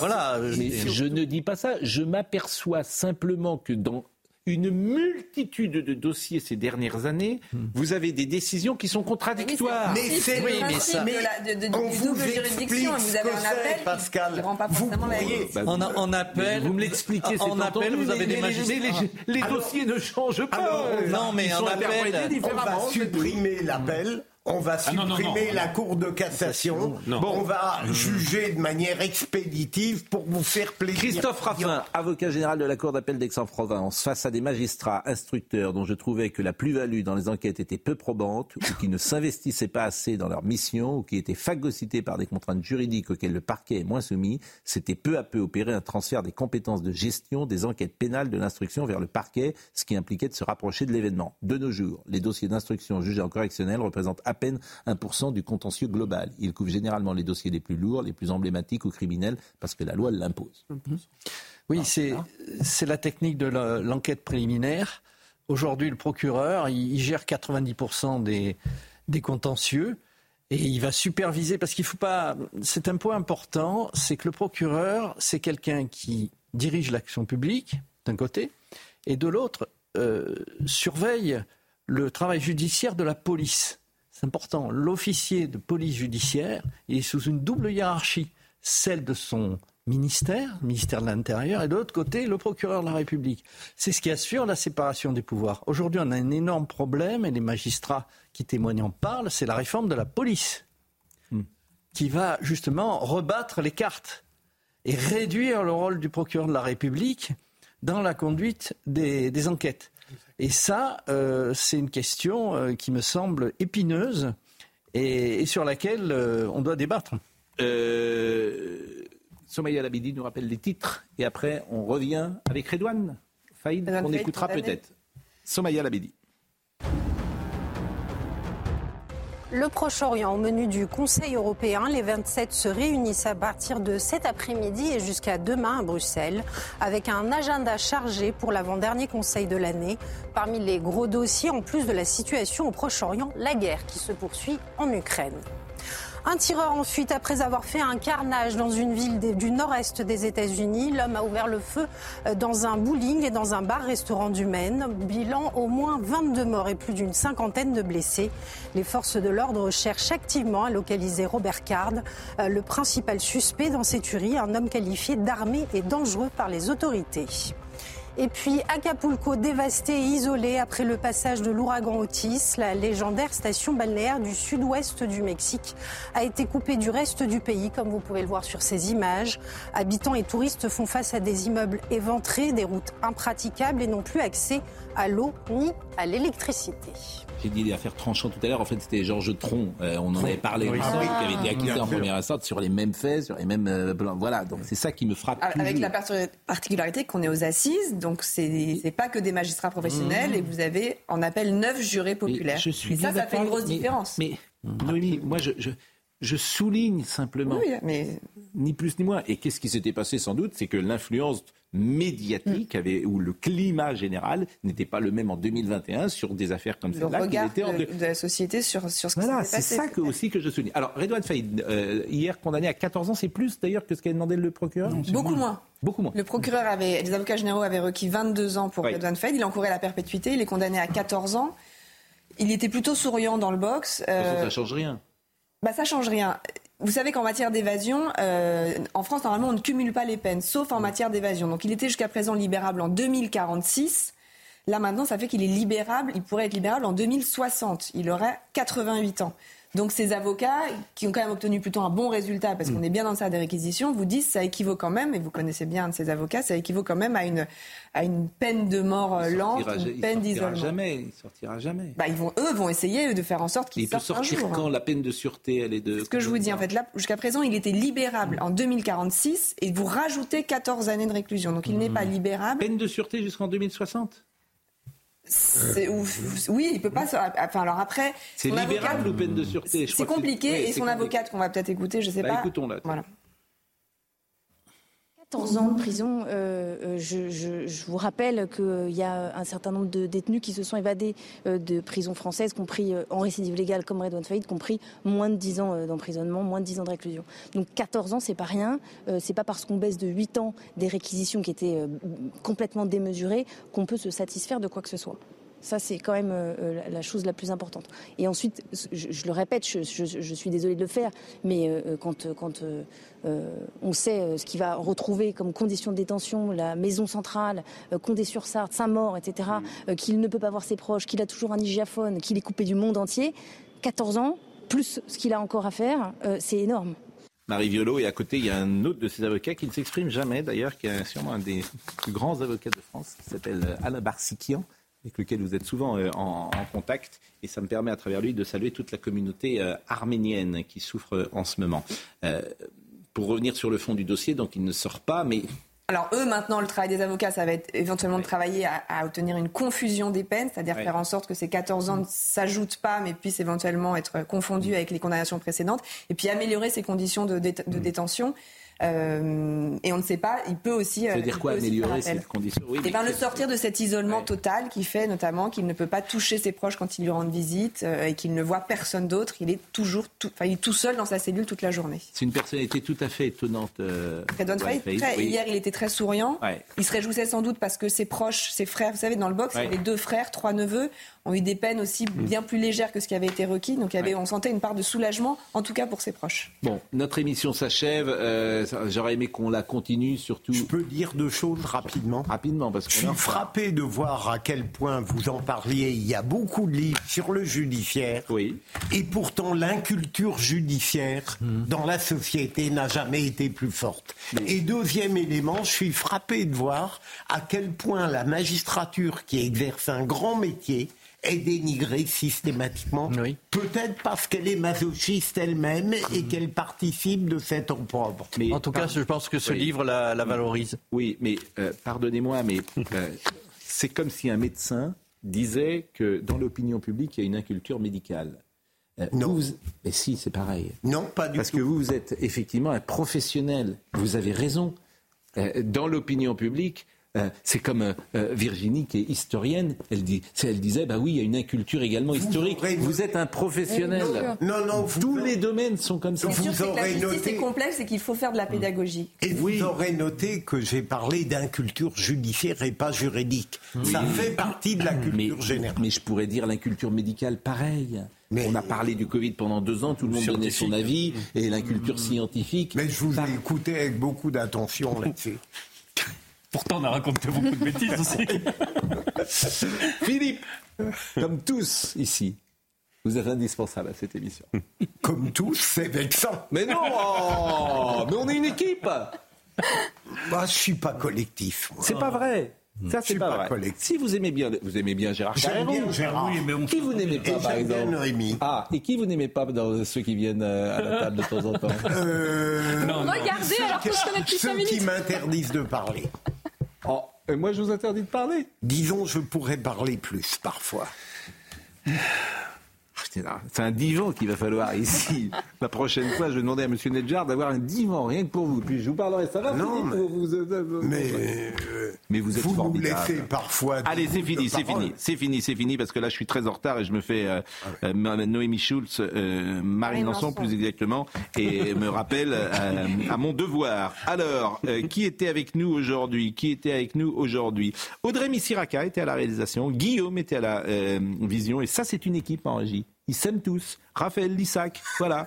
Euh, Marine Lançon, Benoît Bouteille. Toutes ces émissions sont à retrouver sur c news point f r. Merci vraiment Jean-Michel Verne, procureur en France. onze magistrats sortent du silence. C'est chez Robert Laffont. Merci Noémie, vous êtes indispensable également à nos débats.